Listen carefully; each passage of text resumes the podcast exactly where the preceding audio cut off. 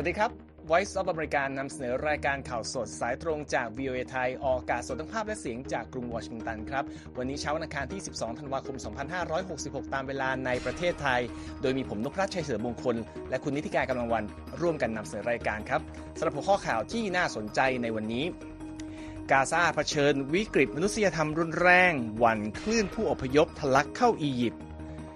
มะนิลาเดือด เผยเรือจีนพุ่งชนเรือที่มีผู้บัญชาการทหารสูงสุดฟิลิปปินส์ประจำอยู่ ออสเตรเลียเล็งกวดขันวีซ่าลดจำนวนคนเข้าประเทศ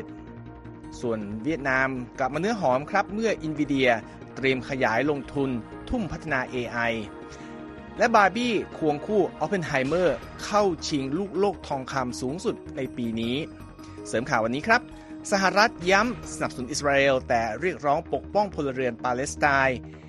และภาวะโลกร้อน กระทบอุตสาหกรรมประมงกัมพูชารุนแรงแค่ไหน ติดตามทั้งหมดนี้และอีกหลายประเด็นได้ในข่าวสดสายตรงจากวีเอไทย กรุงวอชิงตันครับ ครับเราต้องมาเริ่มที่สถานการณ์ที่กาซาว่าเป็นอย่างไรนะครับคุณนิติการค่ะการต่อสู้ระหว่างอิสราเอลกับกลุ่มฮามาสก็รุนแรงขึ้นทั่วกาซาในวันจันทร์นะคะ ยิ่งทำให้เกิดความหวาดหวั่นค่ะว่า อาจจะนำไปสู่ความล่มสลายทางมนุษยธรรม และมีคลื่นผู้อพยพทะลักเข้าไปในอียิปต์นะคะ โดยส่วนใหญ่ของประชากร2ล้าน3แสนคนในกาซาค่ะ ต้องอพยพออกจากบ้านเรือนของพวกเขา และจำนวนมากไม่สามารถหาที่หลบภัยชั่วคราว ในพื้นที่ที่มีประชากรอาศัยอย่างหนาแน่นนะคะ หลังจากการสู้รบกลับมาอีกครั้งเมื่อข้อตกลงพักรบชั่วคราวสิ้นสุดลงเมื่อสัปดาห์ที่แล้ว อิสราเอลเริ่มปฏิบัติการโจมตีทั้งทางอากาศและภาคพื้นดินทางตอนใต้ของอิสราเอล และกดดันทางฝั่งตะวันออกของเมืองคานยูนิสโฆษกกองทัพอิสราเอลอาวิเชย์ อาดราอีได้โพสต์ทางสื่อสังคมออนไลน์ X เมื่อวันจันทร์ ขอให้ประชาชนในกาซาอพยพออกจากกาซาซิตี้และพื้นที่ทางเหนือไปจนถึงคานยูนิสทางใต้ชาวกาซาที่อพยพลี้ภัยลงใต้ต่างเล่าถึงเหตุการณ์โจมตีรถขนส่งความช่วยเหลือค่ะ ราคาสินค้าที่แพงขึ้นและปัญหาผู้คนจำนวนมาก ต้องจบชีวิตเพราะความหิวโหยและความหนาวเย็น รวมทั้งการเสียชีวิตจากแรงระเบิดของทางอิสราเอลนะคะ ทางกระทรวงสาธารณสุขกาซาระบุว่ามีผู้เสียชีวิตจากการโจมตีของอิสราเอลแล้ว 18,000 คน บาดเจ็บ 49,500 คน ขณะที่เจ้าหน้าที่ของสหประชาชาติระบุว่าประชาชนในกาซาราว1ล้าน9แสนคน หรือ 85%ของประชากรทั้งหมดนั้นไร้ที่อยู่อาศัยค่ะคุณนพรัตน์คะ ครับขณะเดียวกันนะครับ เลขาธิการใหญ่ UN อันโตนิโอ กูเตอร์เรสกล่าวไว้เมื่อวันอาทิตย์นะครับว่าตนคาดว่าความสงบเรียบร้อยของบ้านเมืองจะล่มสลายอย่างสมบูรณ์ในเร็วๆนี้ และอาจนำไปสู่สถานการณ์ที่เลวร้ายยิ่งขึ้น เช่นโรคระบาด และแรงกดดันให้เกิดการอพยพครั้งใหญ่เข้าไปในอียิปต์ครับฟิลิเป้ ลาซารินี ข้าหลวงใหญ่สำนักงานบรรเทาทุกข์และจัดหางานของสหประชาชาติสำหรับผู้ลี้ภัยปาเลสไตน์ในตะวันออกกลาง ขอโทษครับ ในตะวันออกใกล้กล่าวว่า ขณะนี้มีผู้ลี้ภัยชาวกาซากำลังถูกกดดันให้ใกล้พรมแดนอียิปต์เข้าไปเรื่อยๆ ปกติแล้วพรมแดนระหว่างกาซากับอียิปต์นั้น มีการวางกำลังรักษาความปลอดภัยอย่างแน่นหนาครับ แต่ว่านักรบกลุ่มฮามาสใช้วิธีระเบิดเปิดรูในกำแพง เพื่อให้ชาวกาซาลักลอบเข้าไปในอียิปต์เพื่อซื้อสินค้าแล้วกลับออกมาทันที แต่ยังไม่มีการอนุญาตให้อพยพย้ายถิ่นฐานอย่างถาวรนะครับ ทางการอียิปต์ออกมาเตือนก่อนหน้านี้ว่าจะไม่ยินยอมให้ชาวกาซาลี้ภัยในประเทศนี้ครั้งนี้ เนื่องจากเกรงว่าพวกเขาจะไม่สามารถกลับกาซาได้เมื่อสงครามสงบลง ส่วนที่จอร์แดนครับซึ่งเคยรับผู้ลี้ภัยชาวปาเลสไตน์ไปแล้วจำนวนมากหลังก่อตั้งประเทศอิสราเอลเมื่อปี 1948 กล่าวหาอิสราเอลเมื่อวันอาทิตย์ว่ากำลังพยายามทำให้กาซาปลอดชาวปาเลสไตน์ อย่างไรก็ตามโฆษกรัฐบาลอิสราเอล ไอรอนเลวีเรียกข้อกล่าวหาของจอร์แดนว่าร้ายแรงและผิดพลาด พร้อมยืนยันว่าอิสราเอลพยายามปกป้องตนเองจากปีศาจร้าย ที่ก่อเหตุสังหารหมู่เมื่อวันที่ 7 ตุลาคม และนำคนผิดมาลงโทษนะครับท่ามกลางเสียงวิพากษ์วิจารณ์เกี่ยวกับการสนับสนุนปฏิบัติการทางทหารของอิสราเอลในกาซานะครับสหรัฐออกมา ยืนยันจุดยืนที่ว่านี้ แต่ก็ยังย้ำถึงความสำคัญของการปกป้องพลเรือนชาวปาเลสไตน์เช่นกัน และคุณนิติการกำลังวัน มีรายงานในเรื่องนี้จากเวโรนิก้าปาเดรัสอิกเลซียสของ VOA มานำเสนอนะครับค่ะนายกรัฐมนตรีเบนจามินเนทันยาฮูแห่งอิสราเอลก็ออกมาพูดถึงความคืบหน้าของเหล่าทหารในกาซาเมื่อวันอาทิตย์นะคะว่า มีความรุนแรงยิ่งขึ้น และเข้มข้นยิ่งขึ้นค่ะ In order to achieve all our goals, the elimination of Hamas, the return of all our abductees, and the promise that Gaza will เนทันยาฮูกล่าวในที่ประชุมคณะรัฐมนตรีอิสราเอลว่าเพื่อที่จะบรรลุเป้าหมายของเราทั้งหมดได้กำจัดกลุ่มฮามาสให้สิ้นซากได้ตัวประกันของเราทั้งหมดกลับมา และให้คำมั่นสัญญาว่ากาซาจะไม่เป็นภัยต่ออิสราเอลอีกต่อไป ผู้นำอิสราเอลยังได้ขอบคุณสหรัฐที่ออกสิทธิ์วีโต้มติของคณะมนตรีความมั่นคงแห่งสหประชาชาติเมื่อสัปดาห์ที่แล้ว ที่ออกมาเรียกร้องให้มีการหยุดยิงโดยทันทีค่ะ With Hamas still alive, still intact, and again, with the stated intent of repeating October 7th again and again. ใน and again. ประเด็นนี้รัฐมนตรีต่างประเทศสหรัฐแอนโทนีบลิงเคนอธิบายในรายการ This Week ของสถานีโทรทัศน์ ABC เมื่อวันอาทิตย์ว่า เมื่อกลุ่มฮามาสยังคงอยู่ ยังไม่ถูกแตะต้องและมุ่งหมายที่จะก่อเหตุเหมือนวันที่ 7 ตุลาคมซ้ำแล้วซ้ำเล่า นั่นจะยิ่งทำให้ปัญหายืดเยื้อออกไปค่ะ other country, including uh, the way they're used uh, and the need, the imperative of respecting international humanitarian law. ระหว่างที่รัฐมนตรีบลิงเคนย้ำถึงความสำคัญในการจะส่งความช่วยเหลือและอาวุธให้กับอิสราเอลในการป้องกันตนเอง เขายังแสดงความชัดเจนว่าสิ่งนี้จะเป็นไปโดยปราศจากเงื่อนไขไม่ได้ โดยย้ำว่าอิสราเอลจะต้องเคารพกฎหมายระหว่างประเทศเชกเช่นประเทศอื่น ๆ ในโลกค่ะ อย่างไรก็ตามยอดเสียชีวิตของพลเรือนที่เพิ่มขึ้นอย่างต่อเนื่องในกาซานั้นทำให้จุดยืนของสหรัฐ เจอกับกระแสวิพากษ์วิจารณ์อย่างหนักค่ะในเวทีโดฮาฟอรัมที่จัดขึ้นในกาตาร์นะคะเพื่อหารือเกี่ยวกับประเด็นความท้าทายของโลกค่ะ It's not up to Israel only. It is those who have give, those who have given นา the ยกรัฐม Israelis นต the รี greenest ปา of เล the สไตน์ green โมฮัมเหม็ด light ชาชตาเยนะคะได้กล่าวว่าสิ่งนี้ไม่ได้ขึ้นอยู่กับอิสราเอลเพียงเท่านั้น มันคือสิ่งที่ขึ้นอยู่กับผู้ที่ให้ไฟเขียวอิสราเอลในการเดินหน้าเข่นฆ่าชาวปาเลสไตน์ค่ะ In the United States, we had a very blunt conversation with, with, with, with Secretary uh, Blinken. Uh, all of us, the Arab ด้านรัฐมนตรี ต่างประเทศจอร์แดนไอมานซาฟาดีกล่าวในเวทีนี้ด้วยว่าในสหรัฐเรามีการพูดคุยอย่างตรงไปตรงมากับรัฐมนตรีบลิงเคนเราทุกคนตัวแทนจากชาติอาหรับและมุสลิมมีความชัดเจนอย่างยิ่ง เราได้กำหนดสิ่งที่สำคัญที่สุดไว้แล้ว นั่นคือการยุติความก้าวร้าว เปิดทางให้ความช่วยเหลือด้านมนุษยธรรมเข้าถึงทุกพื้นที่ในกาซาอย่างเพียงพอ และทำให้แน่ใจว่ามีการปกป้องพลเรือนผู้บริสุทธิ์ด้านเลขาธิการใหญ่สหประชาชาติอันโตนิโอ กูเทเรส ซึ่งเข้าร่วมการประชุมดังกล่าวก็ระบุว่า จะเดินหน้าเรียกร้องให้มีการหยุดยิงเพื่อมนุษยธรรมต่อไปนะคะ ด้านผู้อำนวยการใหญ่องค์การอนามัยโลกเทดรอสอัธนอมเกเบรเยซูสได้เตือนเกี่ยวกับผลกระทบของสงครามอิสราเอลฮามาสต่อสภาวะด้านสาธารณสุขในฉนวนกาซาด้วยค่ะ As more and more people move to a smaller and smaller area, overcrowding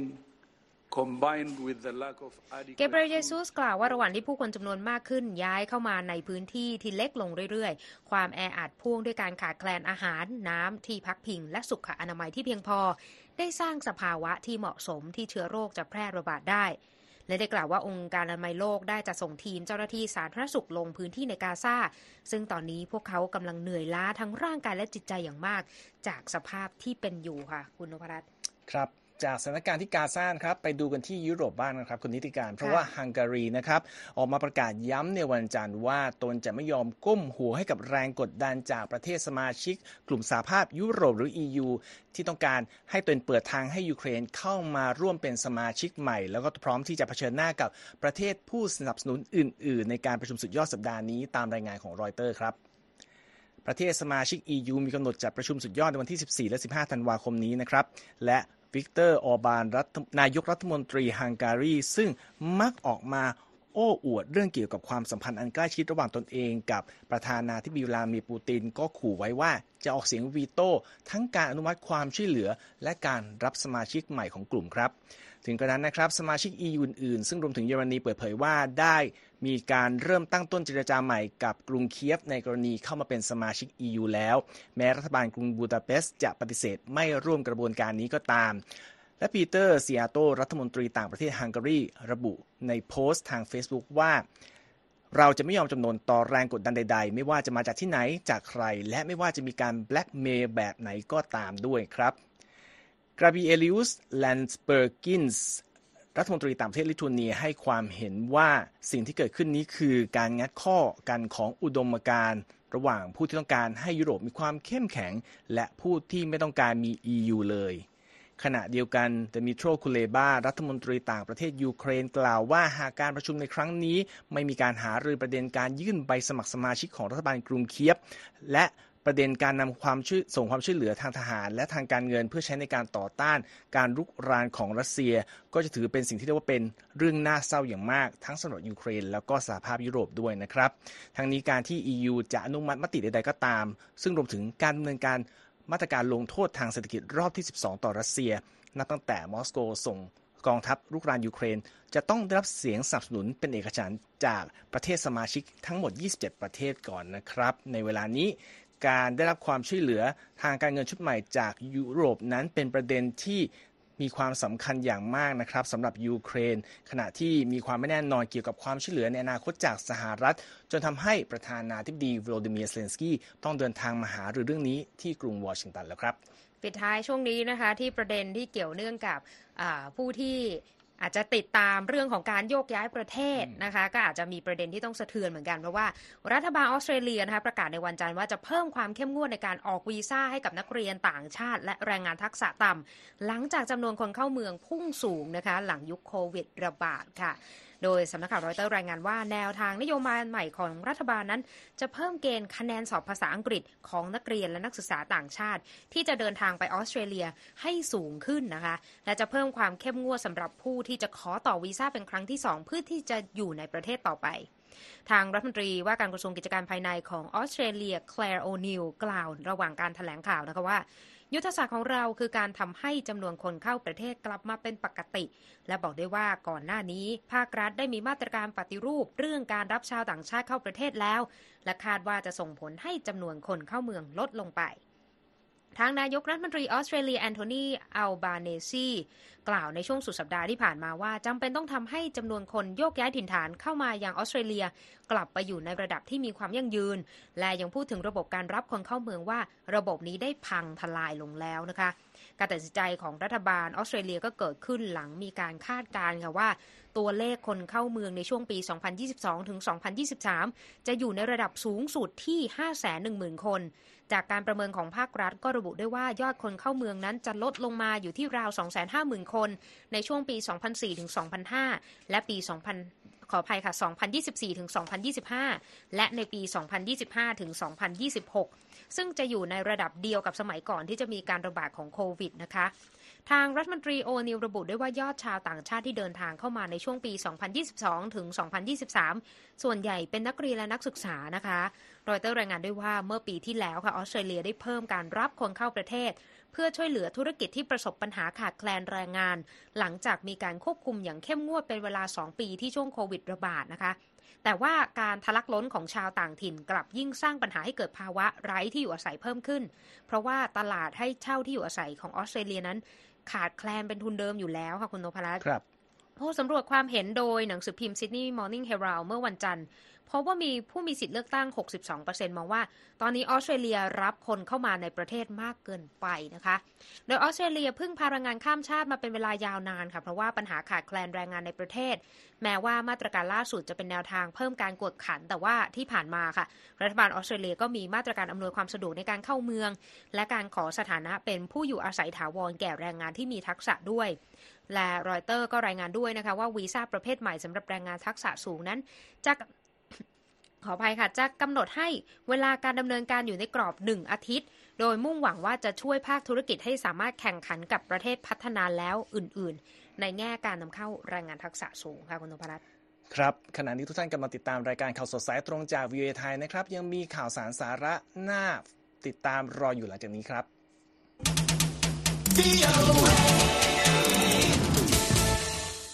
ครับมาติดตามประเด็นที่เรารายงานสืบเนื่องมาตั้งแต่ช่วงสุดสัปดาห์นะครับ ทางการฟิลิปปินส์เปิดเผยในวันจันทร์ว่าผู้บัญชาการทหารสูงสุดของกองทัพฟิลิปปินส์คือหนึ่งในผู้ที่อยู่บนเรือลำที่ถูกเรือรักษาการชายฝั่งของจีนยิงน้ำแรงดันสูงเข้าใส่และพุ่งชนเมื่อสุดสัปดาห์ที่ผ่านมาครับ พร้อมเรียกร้องการกระทำดังกล่าวของจีน ระบุว่าเป็นการยกระดับความตึงเครียดอย่างรุนแรงด้วย ทางการกรุงมะนิลากล่าวหาเจ้าหน้าที่รักษาการชายฝั่งของจีนว่าใช้หัวฉีดน้ำแรงดันสูง ยิงใส่เรือเติมเสบียงของฟิลิปปินส์หลายลำ สร้างความเสียหายต่อเครื่องยนต์ของเรือลำหนึ่งและตั้งใจพุ่งชนเรืออีกลำหนึ่ง ในบริเวณพื้นที่ที่ทั้งสองประเทศกล่าวอ้างกรรมสิทธิ์ในทะเลจีนใต้ครับ พลเอกโรเมโร บราวเนอร์ ผู้บัญชาการทหารสูงสุดของกองทัพฟิลิปปินส์กล่าวทางสื่อวิทยุของฟิลิปปินส์ในวันจันทร์ว่า ตนอยู่บนเรือลำที่ถูกยิงน้ำใส่และถูกพุ่งชน แต่ไม่ได้รับบาดเจ็บแต่อย่างใด และไม่เชื่อว่าทางฝ่ายจีน รู้ว่าตนอยู่บนเรือลำนั้นครับ อย่างไรก็ตามโจนาธานมาลายา โฆษกสภาความมั่นคงแห่งชาติฟิลิปปินส์แถลงข่าวในวันจันทร์ว่า นี่เป็นการยกระดับความตึงเครียดอย่างรุนแรงในส่วนของเจ้าหน้าที่รัฐบาลจีน ทั้งฟิลิปปินส์และสหรัฐซึ่งเป็นพันธมิตรสำคัญมีคำแถลงประณามการเผชิญหน้าล่าสุด ใกล้กับสันดอนเซคันด์โทมัสซึ่งเป็นส่วนหนึ่งของหมู่เกาะสแปรตลีย์ซึ่งเรือของกองทัพฟิลิปปินส์หลายลำต้องเข้าอารักขาเรือที่ทำหน้าที่ขนส่งทะเบียงขนส่งเสบียงนะฮะให้แก่ทหารฟิลิปปินส์ที่ประจำการบนเรือลำหนึ่งในบริเวณนั้น ทางฟิลิปปินส์เผยว่าเรือจีนได้ฉีดน้ำแรงดันสูงจนสร้างความเสียหายต่อเครื่องยนต์ของเรือส่งสเสบียง ML คารายานของฟิลิปปินส์จนไม่สามารถใช้การได้ รวมทั้งสร้างความเสียหายต่อเรืออารักขา BRP คาบราด้วย ขณะที่เรืออีกลำหนึ่งถูกพุ่งชนอย่างแรงแต่ก็ยังสามารถเดินหน้า ปฏิบัติการภารกิจส่งเสบียงต่อไปได้ครับ รัฐบาลฟิลิปปินส์ได้เรียกตัวทูตจีนประจำกรุงมะนิลาเข้าพบเพื่อยื่นหนังสือประท้วงอย่างเป็นทางการ ต่อการกระทำของจีนในทะเลจีนใต้ ซึ่งกระทรวงการต่างประเทศฟิลิปปินส์ระบุว่าเป็นภัยคุกคามต่อสันติภาพ การจัดระเบียบและความมั่นคงครับทางด้านกระทรวงการต่างประเทศจีนเปิดเผยในวันจันทร์เช่นกันครับว่าได้ทำการประท้วงอย่างเป็นทางการต่อฟิลิปปินส์สืบเนื่องจากเหตุการณ์ที่เกิดขึ้นเมื่อวันอาทิตย์เช่นกันครับ โฆษกกระทรวงการต่างประเทศจีนเหมาหนิงแถลงว่าเรือฟิลิปปินส์เพิกเฉยต่อคำเตือนของจีน และยังคงดึงดันที่จะเข้าสู่น่านน้ำบริเวณสันดอนเซคันด์โทมัส พร้อมยืนยันว่าจีนกระทำการอย่างเป็นมืออาชีพ ใช้เหตุผลและถูกต้องตามกฎหมายด้วย โฆษกจีนยังขอให้ฟิลิปปินส์ยุติสิ่งที่บอกว่าเป็นการละเมิดและยั่วยุทางทะเล รวมทั้ง หยุดการโจมตีและกล่าวหาจีน โดยไม่มีหลักฐานด้วยครับคุณนิติการค่ะไปกันที่เวียดนามนะคะ ในแง่ของการลงทุนกันบ้างนะคะ เพราะว่าบริษัท NVIDIA ค่ะผู้ผลิตชิปคอมพิวเตอร์รายใหญ่ของสหรัฐนะคะ เตรียมขยายความร่วมมือด้านธุรกิจ กับบริษัทเทคโนโลยีของเวียดนามนะคะ ในการสนับสนุนการฝึกฝนพัฒนาชาวเวียดนามในด้านปัญญาประดิษฐ์ และโครงสร้างพื้นฐานดิจิทัลนะคะ จากการเปิดเผยของผู้บริหารของบริษัทค่ะ โดยปัจจุบัน n v i d i a นั้นลงทุนในเวียดนามไปแล้ว 250 ล้านดอลลาร์นะคะ และจับมือกับบริษัทเทคโนโลยีหลายแห่งทั้งในอุตสาหกรรม AI รถยนต์และการดูแลสุขภาพนะคะ อ้างอิงจากเอกสารของรัฐบาลสหรัฐ เจนเซนหวง CEO ของ NVIDIA กล่าวระหว่างการเยือนกรุงฮานอยเป็นครั้งแรกว่า เวียดนามคือหุ้นส่วนของเราและเรามีลูกค้าหลายล้านคนที่นี่ และว่าเวียดนามกับ NVIDIA จะกระชับความสัมพันธ์ให้แน่นแฟ้นยิ่งขึ้น โดยมีบริษัทอย่าง Viettel FPT Vingroup VNG ที่เป็นหุ้นส่วนของ NVIDIA ต้องการขยายความร่วมมือด้วยนะคะหวงเสริมว่าทางบริษัทจะสนับสนุนการฝึกฝนและการพัฒนาโครงสร้างด้านปัญญาประดิษฐ์ในเวียดนาม โดยขณะนี้เวียดนามกำลังขยาย ไปสู่อุตสาหกรรมการออกแบบและผลิตชิปคอมพิวเตอร์ ท่ามกลางความตึงเครียดระหว่างสหรัฐกับจีน ซึ่งถือว่าเป็นโอกาสที่ดีของเวียดนามค่ะเมื่อสัปดาห์ที่แล้วรอยเตอร์รายงานว่า NVIDIA จะหารือเรื่องข้อตกลงความร่วมมือด้านการผลิตชิปคอมพิวเตอร์ กับบริษัทเทคโนโลยีและเจ้าหน้าที่ของเวียดนามในวันจันทร์นะคะทางรัฐมนตรีกระทรวงการลงทุนเวียดนามกล่าวในวันจันทร์ว่าเวียดนามได้เตรียมพร้อมทางกระบวนการและผลประโยชน์จูงใจ เพื่อดึงดูดการลงทุนจากต่างชาติเข้าสู่อุตสาหกรรมเซมิคอนดักเตอร์และปัญญาประดิษฐ์ รวมถึงยังขอให้บริษัท NVIDIA เข้ามาเปิดศูนย์วิจัยและพัฒนาในนี้ในเวียดนามด้วยนะคะ ครับจากเรื่องของการลงทุนขยับไปที่ตลาดการลงทุนบ้างครับ คุณนิติการวันนี้ตลาดหลักทรัพย์สหรัฐเปิด การซื้อขายวันแรกของสัปดาห์เขียวหมดนะครับ โดยดาวโจนส์บวก 157 จุด หรือเกือบครึ่งเปอร์เซ็นต์ที่ 36,404 จุด S&P บวกเช่นกันครับ 18 จุดที่ 4,622 จุด NASDAQ เพิ่มขึ้น 28 จุด หรือ 0.2%ที่ 14,432 จุด ส่วนราคาทองคำในวันนี้มีการซื้อขายอ่อนตัวลง 0.84%ที่ 1,997 ดอลลาร์ 50 เซนต์ต่อออนซ์ และอัตราการแลกเปลี่ยนระหว่างดอลลาร์กับบาทนะครับ 1 ดอลลาร์แลกได้ 35 บาท 73 สตางค์ครับ มาในช่วงของรายงานเกี่ยวกับสภาพแวดล้อมนะครับ ชาวประชชาวประมงในกัมพูชาที่อาศัยทะเลสาบที่ชื่อว่ามีขนาดใหญ่ที่สุดในภูมิภาคอาเซียน เริ่มรู้สึกถึงผลกระทบต่อภาวะโลกร้อนที่รุนแรงขึ้นเรื่อยๆ จนทำให้การทำหากินเลี้ยงชีพ ไม่พอจุนเจือครอบครัวของตนเองแล้วครับ และคุณทยพรสุนทรวงศ์มีรายละเอียดเรื่องนี้จากรอยเตอร์มานำเสนอครับ การเปลี่ยนแปลงของสภาพภูมิอากาศ ส่งผลให้ปริมาณปลาตามแม่น้ำในประเทศกัมพูชาลดน้อยลง จนกระทบต่อรายได้ของผู้คนในประเทศนะคะ เสียมหวด ชาวประมงผู้หนึ่งในกัมพูชา ซึ่งจับปลามาตั้งแต่อายุ 15 ปีแล้ว ได้เห็นปริมาณปลาที่ลดน้อยลงในช่วงไม่กี่ปีที่ผ่านมา ในทะเลสาบโตนเลสาบ อันงดงามของกัมพูชา โดยปลาเหล่านี้เป็นเพียงแหล่งรายได้เดียวของครอบครัวเขาค่ะ ผู้เชี่ยวชาญกล่าวว่า สภาพอากาศสุดขั้วที่เกิดจากการเปลี่ยนแปลงของสภาพภูมิอากาศ การหยุดชะงักของระบบนิเวศจากการสร้างเขื่อน การเปลี่ยนแปลงพื้นที่ชุ่มน้ำ และการจับปลามากเกินไป ล้วนเป็นสิ่งที่คุกคามแหล่งอาหารและวิถีชีวิตของผู้คนหลายล้านคน ที่ต้องพึ่งพาทะเลสาบที่ใหญ่ที่สุดในเอเชียตะวันออกเฉียงใต้แห่งนี้ค่ะ ทั้งนี้โตนเลสาบเป็นทะเลสาบน้ำจืดที่ใหญ่ที่สุดในเอเชียตะวันออกเฉียงใต้ โดยมีผู้คนอาศัยอยู่ในบริเวณนั้นราว1ล้าน3แสนคนค่ะขอสอบโดเมนเทอร์มาเชียดปลาฟโดปาตนาแคแคนักการจะกไดเสียมหวด ชายชาวกัมพูชาวัย 45 ปี ซึ่งมีบุตร 5 คน กล่าวขณะล่องเรือผ่านป่าชายเลน เพื่อดึงอวนที่จับปลาได้เพียงจำนวนน้อยนิดอย่างน่าผิดหวังว่า ธรรมชาติที่บริเวณทะเลสาบตนเลสาบแห่งนี้ เปลี่ยนแปลงไปอย่างผิดปกติ บางปีอากาศก็ร้อนมากในช่วงหน้าฝน บางครั้งก็เดี๋ยวร้อนเดี๋ยวหนาวในช่วงฤดูแล้งบางครั้งก็เกิดสภาวะฝนไม่ตกต้องตามฤดูกาลหรืออากาศร้อนจัดจนออกไปตกปลาไม่ได้ค่ะភាសាណែប៉ុន្តែខ្លាចដល់វារៀងទៅវាមិនចូលវាអត់ដឹងដែរប៉ុន្តែឲ្យរោលបោនិសាទเสียมหวดกล่าวด้วยว่า เขาต้องการให้ลูกๆของเขามีชีวิตที่ดีขึ้น ได้เรียนภาษาต่างชาติ เขาไม่ต้องการให้ลูกๆเจริญรอยตามพ่อในการเป็นชาวประมง เพราะตอนนี้ปลามีจำนวนลดน้อยลง จึงควรจะไปหาอาชีพอื่นๆทำจะดีกว่า โดยทั่วไปแล้วระดับน้ำแม่น้ำโขงจะเพิ่มสูงขึ้นในช่วงฤดูฝน และเมื่อมาบรรจบกับแม่น้ำโตนเลสาบของกัมพูชา ก็จะเกิดกระแสน้ำไหลย้อนกลับอย่างผิดปกติลงสู่ทะเลสาบโตนเลสาบ และเข้าไปเติมเต็มแม่น้ำส่วนหลัง ทั้งยังเปิดทางให้ปลามาวางไข่อย่างอุดมสมบูรณ์ แต่ในช่วงไม่กี่ปีที่ผ่านมากระแสน้ำที่ไหลยย้อนกลับมีความล่าช้าหรือหยุดชะงัก ดังนั้นผู้ที่พึ่งพาทะเลสาบเพื่อหาเลี้ยงชีพ จึงต้องต่อสู้ดิ้นรนเพื่อเอาชีวิตรอดค่ะซอมอมแม่ค้าปลาวัย 43 ปี ซึ่งรายได้ในแต่ละวันลดลงจาก 25 ดอลลาร์จนเหลือเพียง 5 ดอลลาร์ภายในปีเดียวกล่าวว่า มีหลายต่อหลายวันที่เธอต้องดิ้นรนเพื่อหารายได้ให้เพียงพอสำหรับซื้อข้าวหรือหาค่าน้ำมันเพื่อกลับบ้านค่ะ ปัจจุบันทางการกัมพูชากำลังพยายามให้ความรู้แก่ชุมชนชาวประมง เกี่ยวกับแนวทางการทำฟาร์มอย่างมีความรับผิดชอบ การลดมลพิษทางน้ำและวิธีการเปลี่ยนมาเลี้ยงปลา หรือการเพาะเลี้ยงสัตว์น้ำค่ะ ทั้งนี้กัมพูชาเป็นหนึ่งในหลาย ๆ ประเทศ ที่ปล่อยก๊าซเรือนกระจกในระดับต่ำและมีความเปราะบาง ซึ่งทำให้บรรดาประเทศที่พัฒนาแล้ว ต้องหันมาร่วมมือกันให้มากขึ้นและดีขึ้น ในการประชุมสุดยอดสภาพภูมิอากาศ COP28 ที่จัดขึ้นที่ประเทศดูไบเมื่อไม่นานมานี้ค่ะธัญพรสุนทรวงศ์ VOA ภาคภาษาไทย กรุงวอชิงตันค่ะ ขอบคุณครับ คุณธัญพร เปลี่ยนประเด็นมาดูเรื่องข่าวบันเทิงกันบ้างครับ คุณนิติการ เพราะว่าภาพยนตร์ยอดนิยมแห่งปีทั้งบาร์บี้และออปเพนไฮเมอร์คงคู่กันเข้าชิงรางวัลลูกโลกทองคำปี 2024 มากที่สุด โดยครอบคลุมถึงรางวัลใหญ่ ๆ ทั้งหมดด้วยนะครับ คณะผู้จัดงานลุโลทองคำเปิดเผยรายชื่อภาพยนตร์ที่ถูกเสนอเข้าชิงรางวัล ซึ่งจะจัดขึ้นในวันที่ 7 มกราคมปีหน้าในวันจันทร์ครับ โดยบาร์บี้ได้รับการเสนอชื่อเข้าชิงมากสุดถึง 9 รางวัล ได้แก่ รางวัลภาพยนตร์ยอดเยี่ยมสาขาตลกมิวสิควล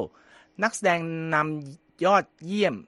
หญิงสาขาตลก musical สำหรับมาร์โกต์ ร็อบบี้และนักแสดงสมทบชายยอดเยี่ยมสำหรับไรอันกอสลิงรวมทั้งผู้กำกับยอดเยี่ยม เกรตาเกอร์วิกบทภาพยนตร์ยอดเยี่ยม และเพลงประกอบยอดเยี่ยมที่เข้าชิงถึง 3 เพลงนะครับแล้วก็มีรางวัลหนึ่งซึ่งอาจจะไม่คุ้นชื่อคือรางวัล Cinematic and Box Office Achievement ด้วย ส่วน Oppenheimer ซึ่งเปิดฉายพร้อม ๆ กัน แล้วกลายเป็นกระแสเป้าทำมีเหมือนๆกัน ได้รับการเสนอชื่อเข้าชิง 8 รางวัลในหมวดดราม่านะครับ โดยส่วนนักแสดงได้เข้าชิงถึง 3 คน ได้แก่ คิลเลียนเมอร์ฟี่ในสาขานักแสดงนำชาย โรเบิร์ตดาวนี่จูเนียในสาขานักแสดงสมทบชาย และเอมิลี่บลันในสาขานักแสดงสมทบหญิงยอดเยี่ยมนะครับ ผลงานที่ได้เข้าชิงมากรองลงมาใน 7 สาขาก็ได้แก่ Poor Things และ Killers of the Flower Moon ครับ ตอนนี้บาร์บี้เลยได้ชื่อว่าเป็นภาพยนตร์ที่ถูก เสนอชื่อเข้าชิงมากที่สุดเป็นอันดับ 2 บนเวทีลูกโลกทองคำำเช่นเดียวกับภาพยนตร์คลาสสิกคาบเร่ในปี 1972 ครับ ส่วนภาพยนตร์ที่ถูกนำเสนออชื่อเข้าชิงมากสุดในประวัติศาสตร์ของ Golden Globe ก็คือ Nashville ที่ออกฉายในปี 1975 ได้รับการเสนอชื่อเข้าไปถึง 11 รางวัลนะครับ ค่ะมาส่งท้ายวันนี้นะคะ อาจจะเป็นเพลงที่คุ้นหูนะคะ เรียกว่าเป็นเพลงชาติประจำคริสต์มาสเลยก็ว่าได้นะคะ กับเพลง All I Want for Christmas Is You นะคะ จากศิลปินริว่า มารายแครีนะคะ ซึ่งก็จะเริ่มดังไปตามห้างร้านต่างๆ ในช่วงเทศกาลแห่งความสุขนะคะ แต่ว่าบางครั้งเนี่ยอาจจะทำให้หลายคนรู้สึกแอบรำคาญได้ว่าทำไมเพลงนี้ถึงได้ดัง แล้วก็ดังนานมาเป็น 10 10ปีแบบนี้ได้นะคะ AP เขาไปเจาะลึกค่ะเขาบอกว่าเพลงในหมวดฉลองเทศกาลคริสต์มาสของศิลปินตัวแม่นี้ ออกมาตั้งแต่ปี 1994 ยึดหัวหาดใน เพลงช่วงเทศกาลปลายปีแบบไม่มีใครโค่นได้นะคะ ดูจากการที่กลับมายึดอันดับหนึ่งในชาร์ตเพลง Billboard Hot 100 ติดต่อในช่วง 4 ปีที่ผ่านมา ก็สะท้อนถึงการเป็นเพลงที่ได้รับความนิยมที่สุดทางคลื่นวิทยุและยอดจำหน่ายสตรีมมิ่งจนมีการประเมินนะคะว่าในปีนี้ค่ะ เพลงนี้น่าจะทำเงินเข้ากระเป๋ามารายแครีเป็น passive income เนี่ยนะคะไม่น้อยกว่า 100 ล้านดอลลาร์ค่ะ ขนาดริงโทนก็ยังขายได้เป็นล้านล้านครั้งเลยทีเดียวนะคุณนพรัตน์ครับ ในเรื่องนี้เดวิดฟอสเตอร์ค่ะนักแต่งเพลงและโปรดิวเซอร์เจ้าของ 16 รางวัลแกรมมี่เขาให้ความเห็นว่าเพลงนี้ มันเป็นส่วนหนึ่งของคริสต์มาสไปแล้ว แล้วว่าเมื่อไหร่ก็ตามที่มีคนคิดถึงคริสต์มาสก็จะนึกถึงเพลงนี้ไปโดยปริยายคือเหมือนกับเป็นระบบอัตโนมัติที่ต้องกดเพลงนี้เป็นเพลงแรกในเทศกาลคริสต์มาสแต่ในทางกลับกัน ก็ใช่ว่าความนิยมชมชอบนี้จะไปในแนวชื่นชอบอย่างเดียวนะคะเพราะว่ามีหลายคนที่ทนไม่ได้คุณนพรัตน์อย่างเช่นบทความของหนังสือพิมพ์ The Wall Street Journal ค่ะระบุไว้ว่า เพลงนี้ทำให้พนักงานในร้านค้าปลีกหลายรายทนไม่ไหว ถึงขั้นที่พนักงานคนหนึ่งต้องหลบเข้าไปในห้องสต็อกทุกครั้ง ที่เพลงเสียงกระดิ่งเปิดเพลงคือ รู้เลยว่าเพลงอะไรก็วิ่งเข้าห้องเก็บสต็อกไปทันทีนะคะครับทั้งนี้ทุกวันที่ 1 พฤศจิกายนนะคะ ก็กลายเป็นกิมมิคค่ะเพราะว่ามารายแครีก็จะออกมาเตือนผู้ติดตามตนทางสื่อสังคมออนไลน์ว่า ถึงเวลาแล้วนะคะ it's time ที่จะเปิดเพลงนี้ของเธอฟังแล้ว ก็ในปีนี้เธอก็มาในธีมพุ่งออกมาจากก้อนน้ำแข็งเพื่อประกาศเตือนแฟน ๆ ว่ามากดพัง ปรากฏฟังเพลงนี้เพื่อสร้าง passive income ของเธอกันเถอะนะคะคุณบรัตก็เราคงไปเสพไม่ได้เพราะว่าขณะเขายังไม่เริ่มเราเคยพูดถึงเลย อันนี้เป็นการตอกย้ำความดังของเพลงยอดนิยมที่ดังมาเป็นสิบปีเพลงนี้นะครับก็สู่บรรยากาศคริสต์มาสและเดือนธันวาคมแล้ว แต่ยังไงการครับทั้งหมดนี้ก็เป็นรายงานที่นำเสนอในข่าวสดแซ่ตรงจากวีไทยวันนี้ครับผมนพพลัชเฉลิมมงคลดิฉันนี้ที่การกำลังวันจะต้องขอลาไปก่อนนะครับ สวัสดีครับ สวัสดีค่ะ